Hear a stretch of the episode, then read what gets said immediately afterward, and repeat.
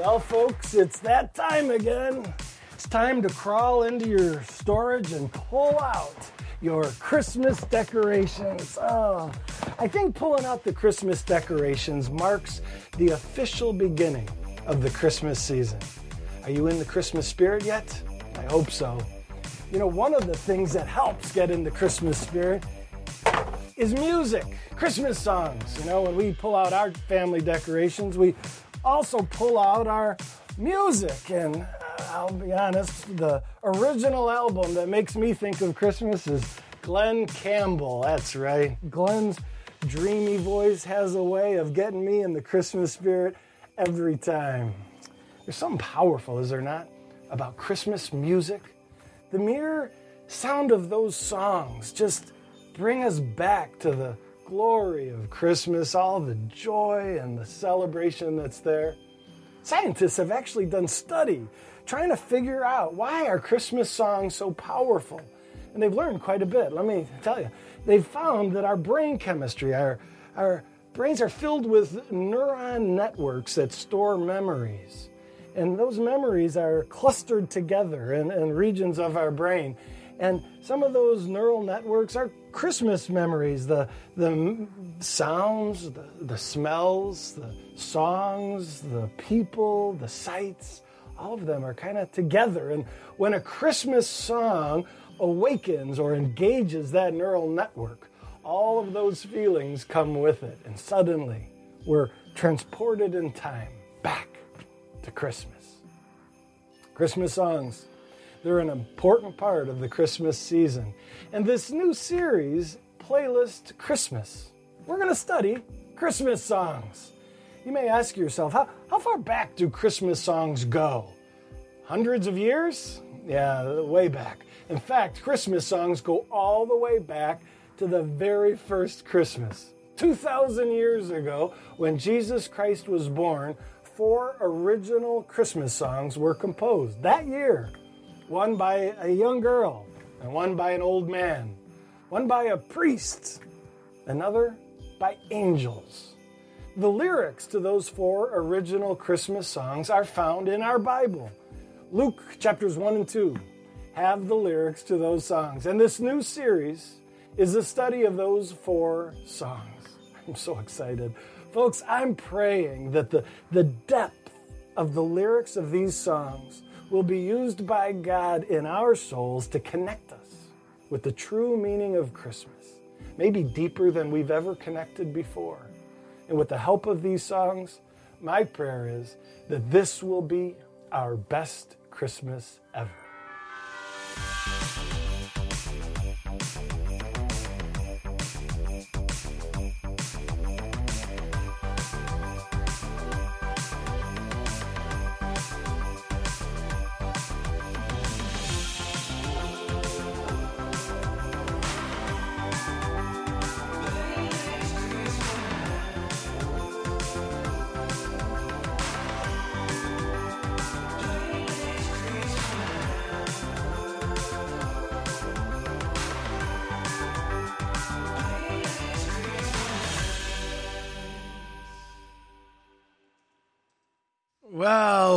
Christmas, everybody. Welcome to the Compass Church. All of you who are visiting, we are so glad that you're here. We're honored by your decision to join us, and we pray that you find the service to be just a great blessing to your heart.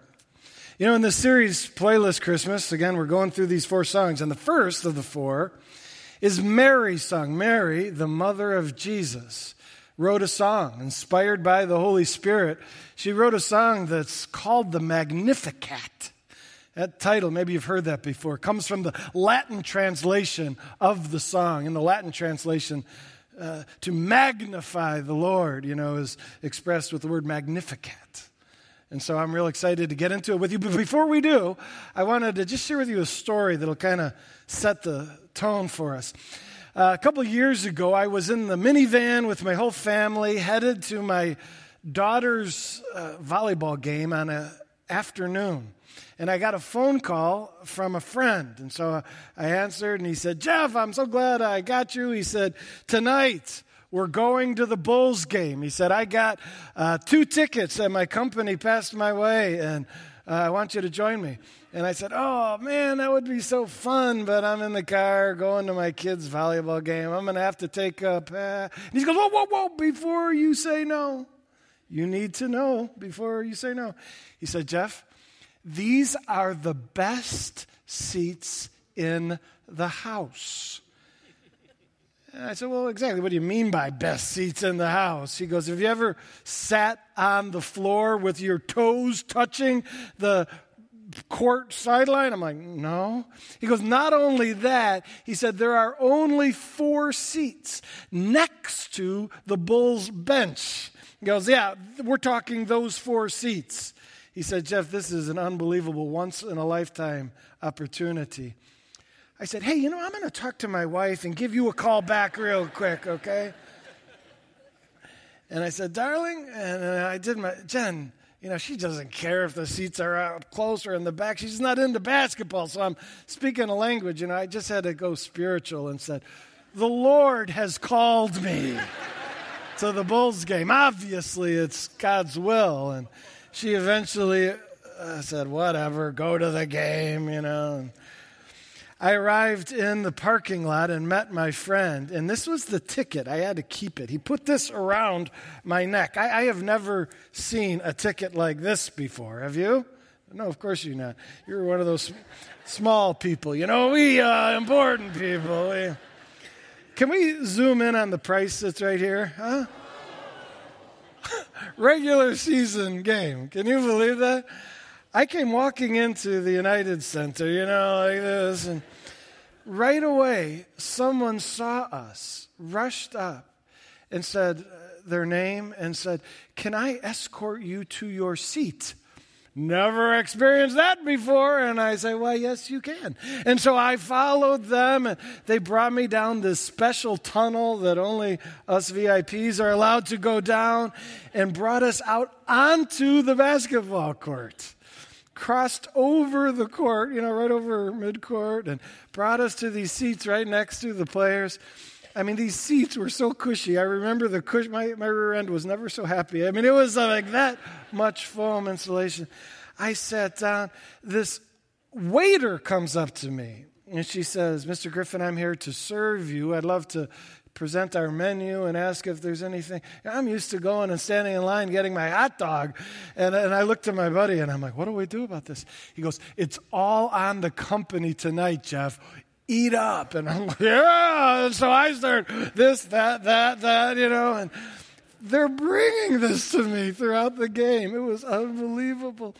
And from that position, I could hear every bounce of the ball, every squeak of the tennis shoes, the grunts of the players. It was like I was part of the game. When they would inbound the pass, there I had to kind of move my knees because their sweaty legs were right, which is an honor when you love them, you know, right up there. Uh, I, you know, I mentioned there were just like four seats together. This was me, my buddy, a, young man who was part of the Reinsdorf family, owners of the Bulls. You know, was sitting next to them? Scottie Pippen. I took a picture. I like click, you know, I tried to not let Scottie know I was shooting it.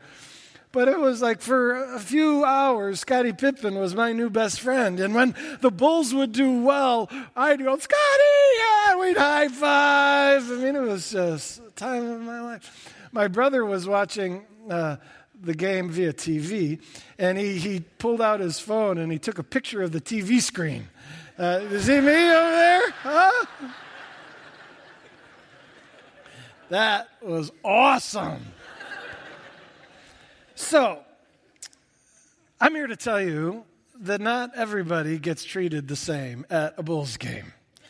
There is a system of hierarchy that maybe you are not aware of. And so, as one who, at least for a few hours, lived on the top, I'd like to tell you about it. We're going to use this ladder to illustrate the, what sociologists call the social stratification system of our society. It's true of our society, it's true of all societies, it was true of the biblical days as well. There's a way, a pecking order that is established where there are those who uh, discover that they are insignificant due to their lack of physical beauty or career success or accomplishments or possessions. You know, they're just down there. But there are others who have a little more, and others who are a, lot, a little better, and some who have achieved quite a bit, and others who possess a lot. And then you go all the way up to the VIPs of our society. And for two hours, three hours, I tasted what life was like up there. I was going to say up there, but the story goes on. Uh, so at halftime, I, I, didn't know what to do with myself because that's usually when I go stand in line for my hot dog. And I've already got all the food, and she's back to see what else I want, you know. And I'm like, what do I do for halftime? And all of a sudden, Scottie Pippen got up and started walking across the court. And my buddy goes, Let's follow Scottie. I'm like, All right. So, you know, just strutting our way. And followed him into this tunnel around and into this room, this lounge with gourmet desserts, little cakes and chocolates and cookies and drinks being served and people hobnobbing. And I'm like, this is great. And I got my plate, you know, and I'm putting it on. All of a sudden, this very muscle bound security guard comes up to me and says, Excuse me, sir, why are you here? And I said, Well, Thank you for asking. I have a premium bench seat. And he said, Sir, this is the Players Family Lounge. He said, Are you family of the players? I have a premium bench seat. And he said, Get out. He said, Buddy, you're trespassing. I could kick you out of the United Center altogether. So I was not up here. I, it turns out I was, you know, probably here. The truth is, we're all trying to figure out, are we not? Where are we on this system? Not only are we trying to figure out where we're at, most live with a belief that the goal of life is to climb the ladder and to get to a position of greater success and respect and honor. I don't know if that's the goal. You know, this song that Mary wrote speaks of this ladder, of the social stratification system. It speaks of God's attitude toward this system. So let's read. I want to provide the context as we turn to the Word of God. Mary has found out by an angel that she is pregnant with God in human flesh. The Messiah is in her womb. Unbelievable and she wants to talk to somebody about this miracle that has occurred, but she knows everybody's going to think she's crazy. There's one person who will understand, one she can talk to, and that is her relative Elizabeth. And so she travels to Elizabeth's town and Elizabeth's house. And as she knocks on the door, she is greeted, a pregnant woman is greeted by another pregnant woman because Elizabeth, in her old age, has been miraculously bearing the child known as John the Baptist, the one who's come to prepare the way for Jesus. And so these two pregnant ladies look at each other.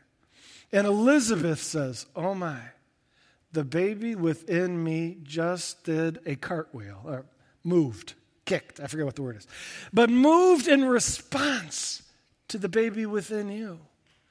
And that's all Mary needed. That word of affirmation, and she just bursts out, standing there at the doorway, bursts out into song. Song that comes out of her heart of gratitude for this privilege, a song that comes by divine inspiration of the Holy Spirit moving her, giving her words. And we're going to study that song. Luke chapter 1, verse 46. Mary said, My soul glorifies the Lord and my spirit rejoices in God my Savior, for he has been mindful of the humble state of his servant. From now on, all generations are going to call me blessed, for the mighty one has done great things for me. Holy is his name. Wow. Mary is rejoicing in the Lord praising God because of what God has done. Let, us look at the verse here. I want to point a few words here. Humble state. Let's start there. Mary is saying, You know, I am of humble state. And what does that mean? Well, she is low in the status system. In fact, she would be on the lowest rung imaginable. Mary comes from a people group, from a country that are being oppressed by a tyrant empire called Rome. And so they're an oppressed people. Mary's a woman in that people group, and back then women were not treasured as they ought to be. Not only that, she comes from a town called Nazareth, which was such a pitiful little town that people would make fun of people from Nazareth. And not only that, she's poor. She's a peasant girl. And so she is on the lowest status possible. And she would have thought that God, when it comes to this unspeakable privilege of being the mother of the Messiah, would have gone to somebody important, you know, one of the VIPs. But she said, You came to me down there. Uh, this, this word mindful, I love this. she's like, I can't believe you, you were thoughtful of me. I kind of thought I was the type that you wouldn't give a second thought. But I've come to discover that the God of the universe had thoughts churning about who he should pick, and the one he's been obsessing about is me. He thinks about me. Not only me, he's mindful of my humble state. He's, he's thinking about my situation. He knows the details of my challenges. Mary says, I just can't believe that the Lord has been thinking about me. And then he, she says, uh, For the great things he's done for me. I mean, look at how God Almighty, King of the universe, is lavishing blessing and honor on someone down here. God, you are unlike our world. You know, the world falls all over themselves honoring and Googling over the important people and forgets the lowly. God's the exact opposite. God chose the least of these to give the greatest of honors. You know, the principle that's being expressed in Mary's song is what some theologians have called God's great reversal. This characteristic of God where he loves to throw the ladder upside down, to turn the system on its nose. Jesus expressed it in this way He said, In the kingdom of God, the last will be first and the first will be last. And you say, What does that mean? Well, Jesus largely was speaking of heaven, and he says, when we get to heaven, we'll be shocked at who is honored and celebrated as the true heroes. People who were overlooked and forgotten in the shadows will be brought to the spotlight in heaven. And those who, you know, we thought were such great stuff will come to find out in heaven they're not all that. In heaven, we will see the great reversal in full display, but Mary's song reminds us that that great reversal is not just a heaven thing. It's an earth thing too. God expresses the great reversal principle in part here in this life and in full in heaven. And you say, how does it look here in this life? Well, Mary's song goes on to express three ways that God demonstrates the great reversal in this life. And so let's continue reading. Reading now verses 50 and 51. Mary's song continues His mercy, God's mercy, extends to those who fear Him from generation to generation. He has performed mighty deeds with his army, and he has scattered those who are proud in their inmost thoughts. These two verses speak of two different, very different people types. One of them are as those who fear him, and the other is those who are proud. Those two people are impressed very differently. The proud are impressed with whom? Themselves. They're like, wow, am I amazing? You know, and those who fear him are impressed with him, God. There are those who have their knees knocking in awe and trembling at the greatness and majesty of Almighty God. And there are those who are just so impressed with themselves. And one of the things you should know is that every principle that uh, Mary teaches, her son taught. So these great reversion, reversals in this song are also expressed by Jesus in his teaching ministry. And this one, Matthew 23, Jesus used these terms. He said, Those who exalt themselves will be humbled, and those who are humble, Jesus said, will be exalted. And that's the terms, I'm going Jesus' terms to express this. Here are the humble, those who tremble before God. They will be recipients of God's mercy. He will exalt and bless those people. And those who are exalted, who think they're hot stuff, that is the proud. What happens to them? It says, God's mighty arm, that's a symbol of God's strength, will scatter them. Scattering is probably a military imagery.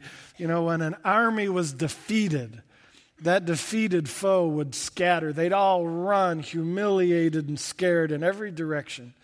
And so God is saying, I'll tell you what I do. If you're full of yourself, if you think you're all exalted, just beware. I oppose the proud. Boom. I have a way, even in this life, of bringing down those who think they're great. And those who are truly humble, those who tremble in awe of me, God says, I will show them mercy and I will bless them and grace them. So, what's the takeaway? Get humble. Man, I'll tell you, if we have high and lofty thoughts of ourselves, we are in trouble and we are in danger of being scattered by the Lord, brought down.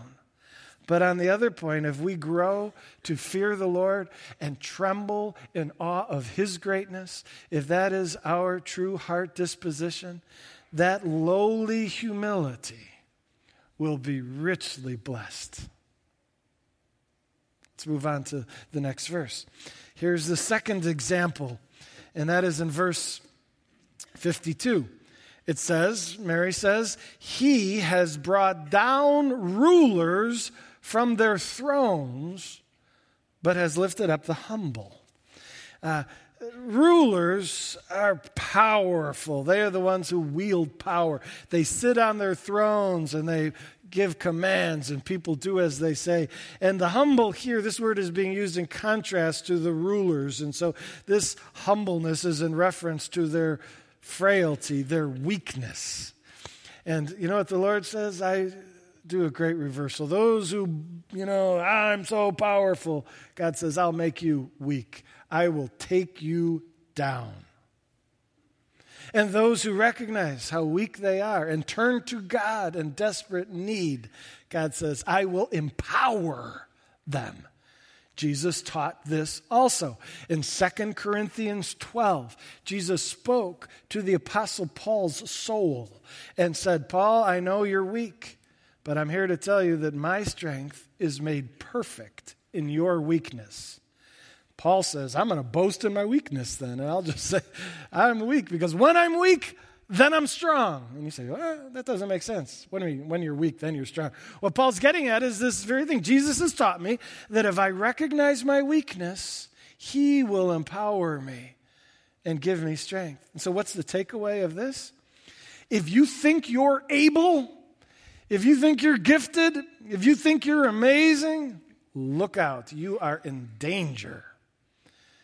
And the takeaway is get weak. And you say, get weak. Uh, yeah, you know, actually, that's kind of the wrong way to say it. You already are weak. So realize you're weak. That's the point. Is to realize, God, I don't have the strength, I don't have the ability necessary to accomplish the vision you have for my life. The goals in my family, I don't have what it takes to make those work. The goals in my career, I don't have what it takes to accomplish all that you have for me. The goals and how you want to use me at church and in my neighborhood, I'm weak, Lord. If you don't help me, I'm doomed. See, that's the weakness that we are to have. That's the posture that God can bless.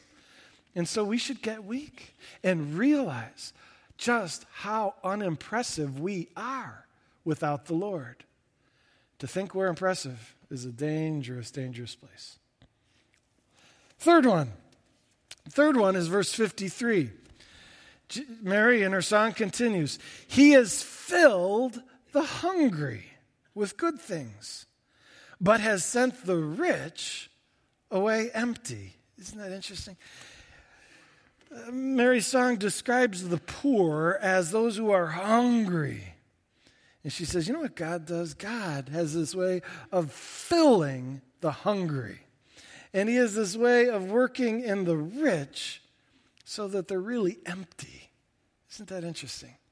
And I think you've noticed the rich being empty. It boggles our mind sometimes. We read about these millionaires committing suicide and their emptiness. And we're, sometimes we're like, how can that be, man? If you have everything, how can you be miserable? Well, it's because those things were never meant to satisfy the soul of mankind. And so, what, what, what do we do about this? If, if, if we're needing to get poor in order to be filled, what's the point? Well, get poor. And you say, well, how do I get poor? Am I supposed to give everything away? No, the, maybe, I don't know. The Lord's going to call some of us to uh, give radically.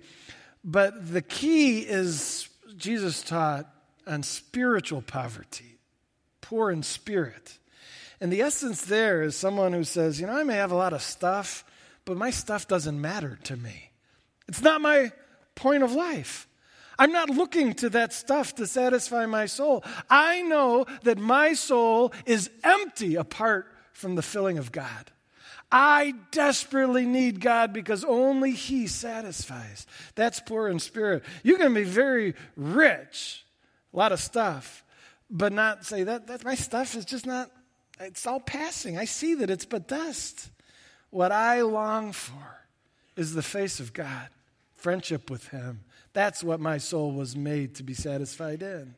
And so it doesn't matter how much money we've got, we can become poor, and that is detached from things and saying, I crave. You know, Jesus in the Beatitudes, Matthew 5, he taught this very thing. He said, The hungry, blessed are the hungry, those who hunger, those who thirst for righteousness, for they will be filled. There's the great reversal again. Jesus said, Those who yearn for God will be filled. And so the question is, where are you? Are you rich? Are you poor? Get poor. Say, God, apart from you, my soul is a desert. You are the only hope I've got for fullness and satisfaction of soul. Can we do the takeaway here? the big takeaway is that we're climbing the wrong direction on the ladder. Uh, maybe you're living this principle and you're, you're heading the right way, but the right way is down. We should be saying, you know, the whole world's trying to climb up. Excuse me, I'm coming down. You know, it's a little awkward. Excuse me, excuse me, because I want to get to a place where I am humble, where I'm not impressed with myself, where I am in awe of God. But I really, I'm a sinner and kind of ugly compared to the greatness of God. I want to get to a place where I'm weak, where I'm painfully aware of my desperate need of the Lord's help. I want to get to a place where I'm poor where I recognize that apart from the Lord, I have nothing that satisfies the soul. I want to get down because when I get down, He lifts me up. Do you see that? So the first takeaway is to go down the ladder and pursue the lower rung because, as Mary knows, this is precisely the disposition and the heart that God is looking for and blesses greatly.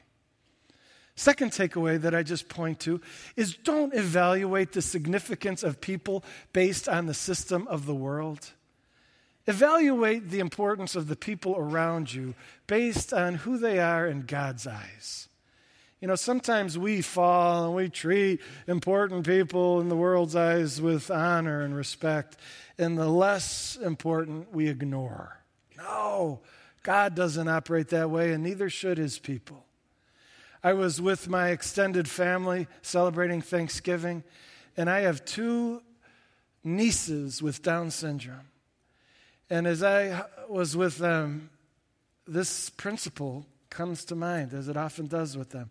And I thought, though they are viewed by the world, most of the world, as insignificant, I can't wait till I get to heaven and see them in exalted positions of great kingdom responsibility, honored as heroes.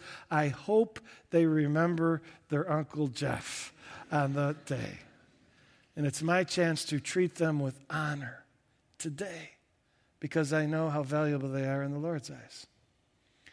One more thing, and that takeaway, and that is this. When it comes to determining your own value, don't let the, Lord, the world speak into that.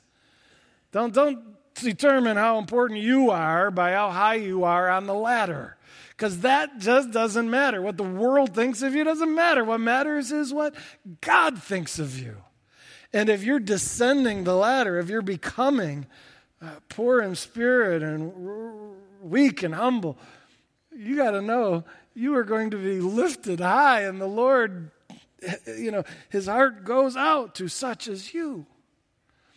Uh, I'll, I'll close with a picture that my son illustrated this point so well just last week. After church last weekend, I was out in the lobby talking with folks, and my son, you know, he just he runs around the church like he owns the place. And he comes tearing down the lobby and he's got a bag of Doritos. And I go, Whoa, whoa, whoa, where'd you get the Doritos? He says, Dad, I asked and they gave them to me. and I said, Tell me more about this, Jake. And he says, Oh, it was great, Dad. I was running down this hall and I saw this room and there was a meeting going on. And they had lunch in the meeting. And he said, So I went in there and I asked them for a bag of Doritos. And I, I told them I am Jake, the pastor's son.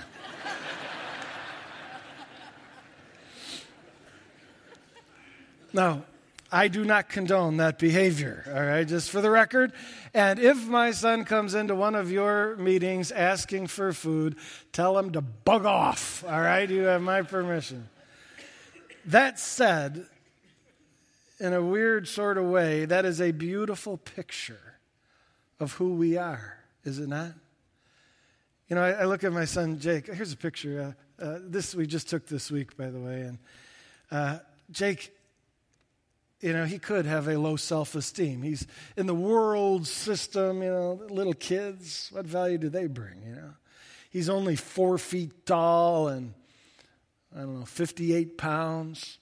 And even among his peers, Jake's not soaring academically or athletically.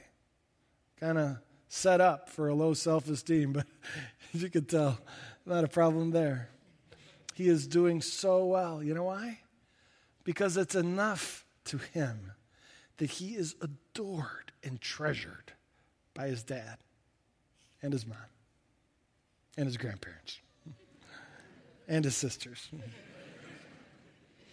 And I got thinking about it. I go, this is our story. We may be low, but God, our Heavenly Father, has stooped down and picked us up and put us on his shoulders. It is celebrating us. And the world may scream, You are terrible failure, no count. And all you got to do is say, Look where I'm at. I'm on the shoulders of the King of Kings. He calls me his daughter, his son. I am treasured by the great I am. Think what you want, say what you want. It's all good from up here. That's our story. That's not fantasy, that's fact. That's who we are to Almighty God. And that's enough. Would you pray with me? Lord, we, we think about you choosing Mary, and all we want to say is good choice. We're so glad that you demonstrated in choosing Mary once again that you are the God of the great reversal. And like Mary, we love that about you. God, we celebrate you. We rejoice in you because you are so unlike our world. God, we love what you're like. Help us to not only love you for that, but help us to enter in and to be a chip off the old block and to be like you in that. Help us to see people like you see people. Please, God, open our eyes to the value of the people in our neighborhood and at our work. And help us to understand that we ride on your shoulders. Help us to have robust self esteem, not because the world said so, but because you say so. We love you, Lord. Open our eyes to what Christmas really means about us and about you. In Jesus' name we pray. Amen.